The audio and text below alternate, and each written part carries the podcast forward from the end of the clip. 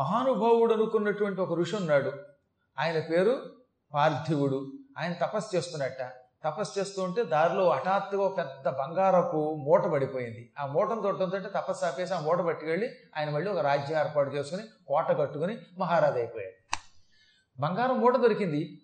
దాంతో ఆయన మోక్షపు బాట విడిచిపెట్టి ఈ మూట పట్టుకున్నాడు. ఈయన కోట కట్టుకున్నాడు. ఈయన కోటలో పడిపోయాడు. ఎంతమంది చూస్తున్నాడు మనం? ఇక వీడు చాలా గొప్పవాడు బాబు వీడు భ్రష్టుడు కాడనుకున్నవాడు భ్రష్టుడు అయిపోతాడు అలా ఎంతటి వాడినైనా సరే సంసారంలోకి ఈడ్చి వాడిని భ్రష్టుణ్ణి చేసే శక్తికి మహామాయ అని పేరు.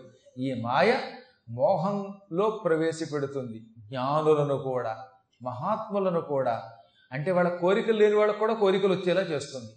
కోరికలు వచ్చేలా చేస్తుంది మళ్ళీ ఆ మాయని గనక భక్తితో శ్రద్ధతో ప్రార్థిస్తే ఉపాసిస్తే మళ్ళీ వాడికి సంసారం మీద వ్యామోహం లేకుండా చేస్తుంది.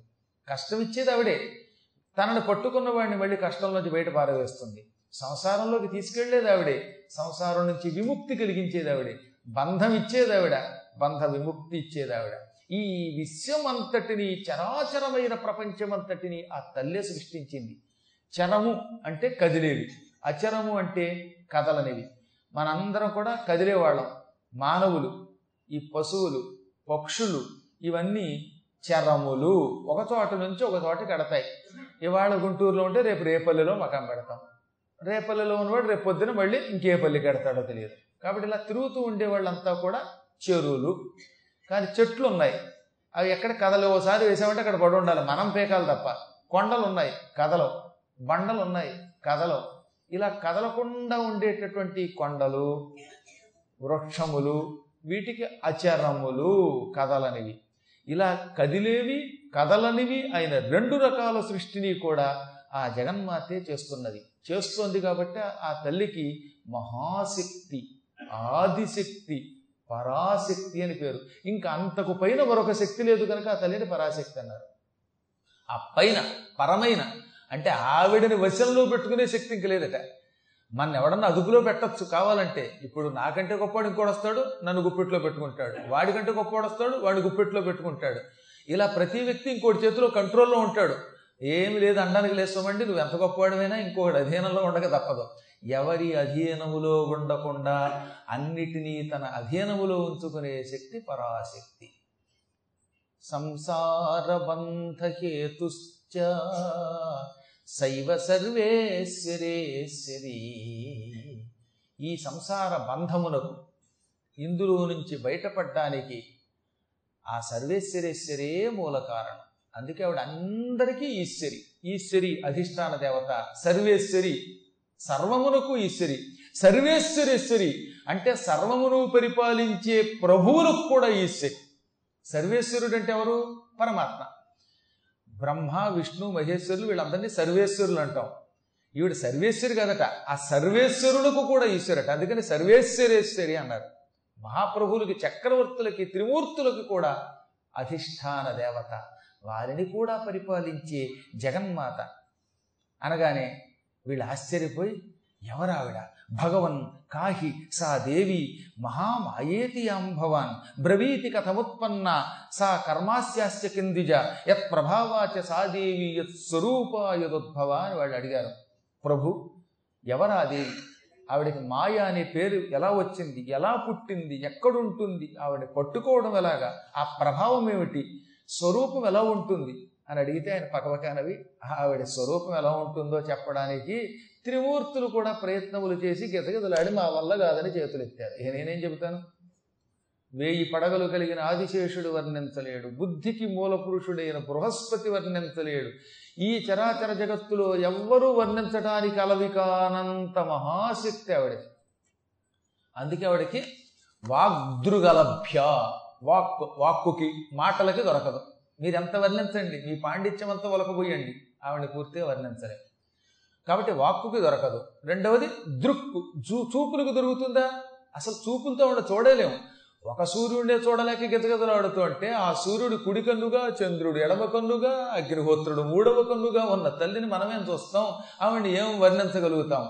కాబట్టి దృక్కులకు కనపడని దృక్కులతో పట్టుకోలేని పట్టుకోవడానికి కూడా వీలు కాని అపార వ్యాపక అనంత శక్తి ప్రపంచమంతా వ్యాపించున్న మహాశక్తి కాబట్టి చూపులకి దొరకదు. వాక్కుకి దృక్కుకి అలభ్య కనపడనిది దొరకనిది. అందుకని వాగ్దృగలభ్య అన్నారు ఆవిడ. యతో వాచో నివర్తంతే అప్రాప్య మనసా సహా. ఆ భగవంతుడి స్తోత్రం చేసి పొందాలి అనుకున్నారట కొందరు. కష్టపడి స్తోత్రాలు తయారు చేశారు. స్తోత్రాలు చేశారు. తెగ పాడారు పాటలు పాడారు వర్ణించారు సహస్రనామాలు చదివారు వేదమంత్రాలు చదివారు. కానీ ఈ వాక్కులన్నీ ఆవిడ దగ్గరికి వెళ్ళలేక వెనక్కి తిరిగి వచ్చాయట. మీరు అప్పుడప్పుడు చూడండి. మీరు ఏదన్నా ఏ ఫేస్బుక్లోనో మెసేజ్ పంపితే వెళ్ళదు. రిటర్న్ అయ్యి వచ్చేస్తుంది. అవుట్ బాక్స్ అంటాడు వెంటనే. మెయిల్ పంపితే మన మెయిల్ కూడా వెళ్ళక అవుట్ బాక్స్లోకి వచ్చేసింది. ఎందుకంటే నెట్ లేదు. అమ్మవారిని అలాగే మనం స్తోత్రం చేస్తే అక్కడికి వెళ్ళక అవుట్ బాక్స్లోకి వచ్చింది వెళ్ళలేదట. ఎందుకంటే మన వాక్కులు వెళ్ళడానికి వీలు కానంత శక్తి కలిగింది కనుక అక్కడికి వెళ్ళడం కుదరదట. అందుకని వాచ నివర్తంతే వాక్కులు వెనక్కి వచ్చేసాయి అమ్మని పొందలేక. అంటే ఇంత కష్టపడి మనం చేసిన స్తోత్రం కూడా ఆవిడ దగ్గరికి వెళ్ళటంలా? అందుకే ఒక్కొక్కళ్ళు ఎంత ప్రార్థన చేసినా ఆవిడ దగ్గరికి వెళ్ళకపోవటం వల్లే ప్రయోజనం ఉండడంలా ఎందుకని ఆవిడ దగ్గరికి వాక్కు వెళ్ళాలంటే మామూలు ఇంటర్నెట్ సరిపోదు. ఈ ten GB four GB three GB మీరు ఏదో కష్టపడి నానా యాత్రపడి వేసుకుంటున్నారే వీటితో పట్టుకోలేం. అంటే ఈ వాక్కులతో పొందలేం. ఏ వాక్కుతో పొందుతాం? దృఢమైన అచంచలమైన గురువాక్యముల మీద విశ్వాసముతో చేసే వాక్కులతో మాత్రం పొందుతాం తప్ప ఇంకో వాక్కుతో పొందలేం. మనస్సుతో పాటు మన వాక్కులు ఆవిడ దగ్గరికి వెళ్ళాలంటే అంత శక్తి కావాలంత నమ్మకం కావాలంత భక్తి కావాలి. ఏమీ లేకుండా ఊరికే గురువు గారు మంత్రం ఇచ్చిన తర్వాత ఈ చిన్న మంత్రం సరిపోతుందంటారా? ఒకవేళ మీరు చెప్పిన మార్గంలో ఉపాసన చేయడం తప్పేమో అన్నావా? ఇంకా భ్రష్టులు అయిపోయాం. తప్పు అయితే గురువు నీకెందుకు ఇస్తాడు? గురువు నిన్ను ఉద్ధరించాలి అనుకున్నవాడు ఆయన ఇస్తాడు ఇచ్చినప్పుడు అంత నమ్మకంతో దాన్ని కనుక పారాయణ చేస్తే అద్భుతంగా జపం చేస్తే అది కూడా అడగాలి గురువుగారు. నాకు ఆ ఉపాసన ఇవ్వండి అదేదో దశవిధ విద్యలు అన్నారు కమలాత్మిక ఇవ్వండి ఆ చిన్న విద్య ఇవ్వండి అని అడిగితే గురువుగారు మనస్సు కలిగితే ఇస్తారు. అందరికీ ఇవ్వరు అది. ఒకవేళ ఇచ్చారనుకోండి ఇస్తే అప్పుడు అంత దృఢమైన విశ్వాసంతో చెయ్యాలి. చేస్తే అప్పుడు మన వాక్కు మనస్సు ఆవిడ పొందుతాయి. లేదా నువ్వు ఎంత గెంతుకున్నా ఎన్ని ప్రదక్షిణలు చేసినా పక్కవాడు చూస్తున్నాడు లేదో అని వరి చూసి ఇటు తిరిగి అడు తిరిగి వెనక్కి వచ్చే ముందుకు వచ్చి నువ్వు ప్రదక్షిణలు చేయటం వల్ల ఏం ఉపయోగం లేదు. అవి నివర్తంతి అన్నాడు అంటే వెనక్కి తిరిగి వచ్చేస్తాయట. అప్రాప్య పొందలేక మనసా సహా మనస్సుతో పాటు మనం చేసిన ఈ స్తోత్రములు మన మనస్సుతో పాటు ఆ పరమేశ్వరుని పొందలేక వెనక్కి తిరిగి వస్తుంటే ఇంక ఉపయోగం ఉన్నది అలా పొందడానికి తగిన ప్రయత్నం చేయాలి. అటువంటి తల్లికి సర్వేశ్వరేశ్వరి అని పేరు. ఇప్పుడు ఆ తల్లి యొక్క గొప్పతనం చెబుతున్నాను. ఆవిడ ఎలా పుట్టిందని అడిగావు? ఆవిడ పుట్టలేదు. తన ఎంత తాను ఆవిర్భవించింది? స్వయంభూ అంటారా. రూపం లేదు ఆవిడికి గుణము లేదు ఆవిడికి కర్మ లేదు ఆవిడికి. కానీ మానవులు ఎప్పుడైనా భక్తితో ప్రార్థిస్తే ఒక గుణం ఒక రూపం ఒక కర్మ ఉన్నటువంటి ఆకారంతో దర్శనమిస్తుంది. ఆకారం లేని నిరాకార స్వరూపిణి ఆవిడ. ఆవిడ నిర్గుణ అంటే గుణములు లేనిది. కానీ మళ్ళీ గుణములు ఉన్నట్టుగా కనపడుతుంది. అందుకే మీకు అన్ని లలితా సహస్రనామలతో నిష్కామ నిరుపప్లవ ఆవిడ నిష్క్రోధ క్రోధ శమని నిర్లోభ లోభనాశిని నిస్సంశయ సంశయజ్ఞిని నిర్భవ భవనాశిని. నిష్క్రోధ క్రోధం లేదు ఆవిడికి క్రోధం లేదు. క్రోధం లేదు కాబట్టి ఆవిడ ఏం చేయగలుగుతోంది?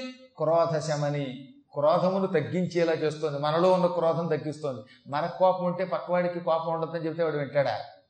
నాయనలారా శాంతముగా ఉండండి శాంతంగా ఉండండి అన్నవాడు. తన గనక ప్రశాంతంగా ఉండకపోతే వీడి మాట ఎవరు వినరు. ఆయనకి తెక్కండి అలాగే చెబుతాడు అంటారు. కొంతమంది అంతేనమాట ఇంట్లో. శాంతముగా ఉండండి. ఏ శాంతంగా ఉండమే దౌర్భాగ్యురాల అంటాడు. మళ్ళీ అంతలోనే ఇంకా పెళ్ళానికి వీడి మీద ఏం గౌరవం ఉంటుంది? కాబట్టి ఆవిడ క్రోధం లేదు అందువల్ల క్రోధమును తగ్గిస్తోంది శమింపజేస్తోంది. నిర్లోభ అసలు వాడికి లోభమే లేదు వస్తువు మీద. అందువల్ల లోభమును నాశనం చేయగలుగుతోంది. ఇలా తల్లి ఇది అది అనే తేడా లేకుండా ఏ గుణము లేకుండా ఉంటుంది అన్ని గుణములు ఉండేలా చేస్తుంది. అన్ని శక్తులు ఉంటాయి మళ్ళీ ఏ శక్తి లేకుండా ఉంటుంది. ఆవిడ శాంతస్వరూపిణి. అటువంటి తనయంత తాను ఆవిర్భవించిన ఆ పరాశక్తి అప్పుడప్పుడు లోకరక్షణ కోసం దేవతల యొక్క ప్రార్థనములు అంగీకరించి ఎవరైనా అత్యంత భక్తితో శ్రద్ధతో తల్లి మమ్మల్ని రక్షించన్నప్పుడు దర్శనమిమ్మన్నప్పుడు కోరుకున్నప్పుడు అప్పుడు వాళ్ళ కోసం ఏం చేస్తుందన్నమాట ఆవిడ? ఒక రూపం ధరిస్తుంది. ఏ రూపంతో చూడాలనుకుంటే ఆ రూపంతో మళ్ళీ దర్శనమిస్తుంది.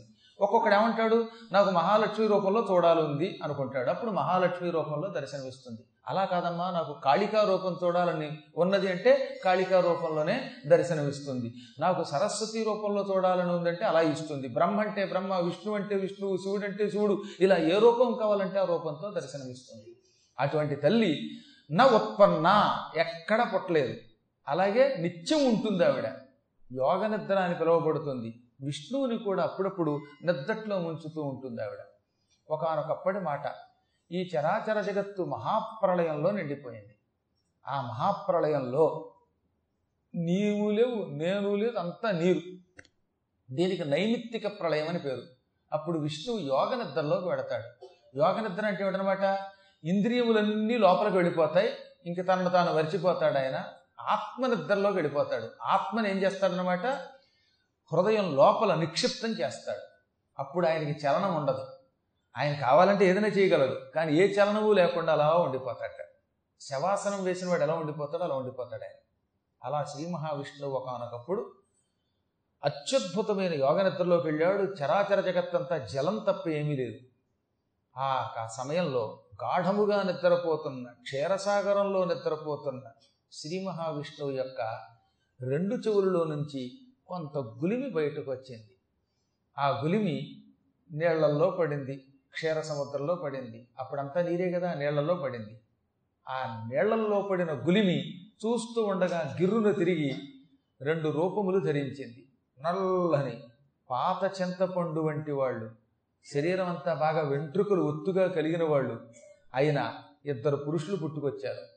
ఒకడికి మధు అని రెండో వాడికి కైటభుడని పేరు. శ్రీమన్నారాయణుని చెవిలో ఉన్న గులివి నుంచి ఆ ఇద్దరు పుట్టుకొచ్చారన్నమాట ఈ మధు కైటభులు అప్పుడు నీరే గనక నీళ్ళలో పడ్డారు వాళ్ళు. నీటి జంతువులు ఎలా ఈత్తాయో అలా ఈదారు. హాయిగా నీళ్ళల్లో చేపల్లాగా తిమింగలల్లా పీతల్లాగా మొసళ్ళల్లా తిరిగారు. పూర్తిగా నల్లని ఆకారాలు. అప్పుడు నాశనం కాకుండా ఉన్న అప్పుడు కూడా ఉన్నాయండి కొన్ని గుర్తుపెట్టుకోండి. ప్రళయకాలంలో కూడా శ్రీమన్నారాయణ కటాక్షంతో కొంతమంది బ్రతుకుతారు. వాడు మార్కండేయుడు ఆయన అప్పుడు కూడా ఉన్నాడు. మనువు గారు అప్పుడు ఉంటాడు. సప్త ఋషులు ఉంటారు. కొన్ని విత్తనములు ఉంటాయి. కొంతమంది మహాపురుషులు ప్రజాపతులు ఉంటారు. అలా ఉండాలంటే మనం కూడా ప్రయత్నం చేస్తే మనం కూడా ఉంటాం. ప్రళయకాలంలో మనకేం నాశనం కాకుండా ఉండాలనే కోరిక ఉందనుకోండి ఈ మహాప్రళయంలో నేను మరణించరాదు. నేను కూడా మనువులతో ప్రజాపతులతో సప్త ఋషులతో కారణ జన్ములతో కలిసి ఓడలో ఉండాలి అని మీరు గట్టిగా కోరుకుని ఈ పురాణములు పద్దెనిమిది శ్రద్ధగా వినండి. కానీ శ్రద్ధగా వినాలి. ప్రారంభంలో రావాలి. మధ్యలో వచ్చి పక్కవాడిని తోసేసి కూర్చుని వింటే నీకు ప్రళయకాలం దాకా కాదు. నాలుగు రోజుల తర్వాత మనం వెళ్ళిపోతాం. కాబట్టి ఎప్పుడైనా అతి శ్రద్ధతో నిశ్శబ్దంగా భక్తితో దృఢ విశ్వాసంతో విన్నామంటే ఖచ్చితంగా ఆ ఫలితం ఉంటుంది.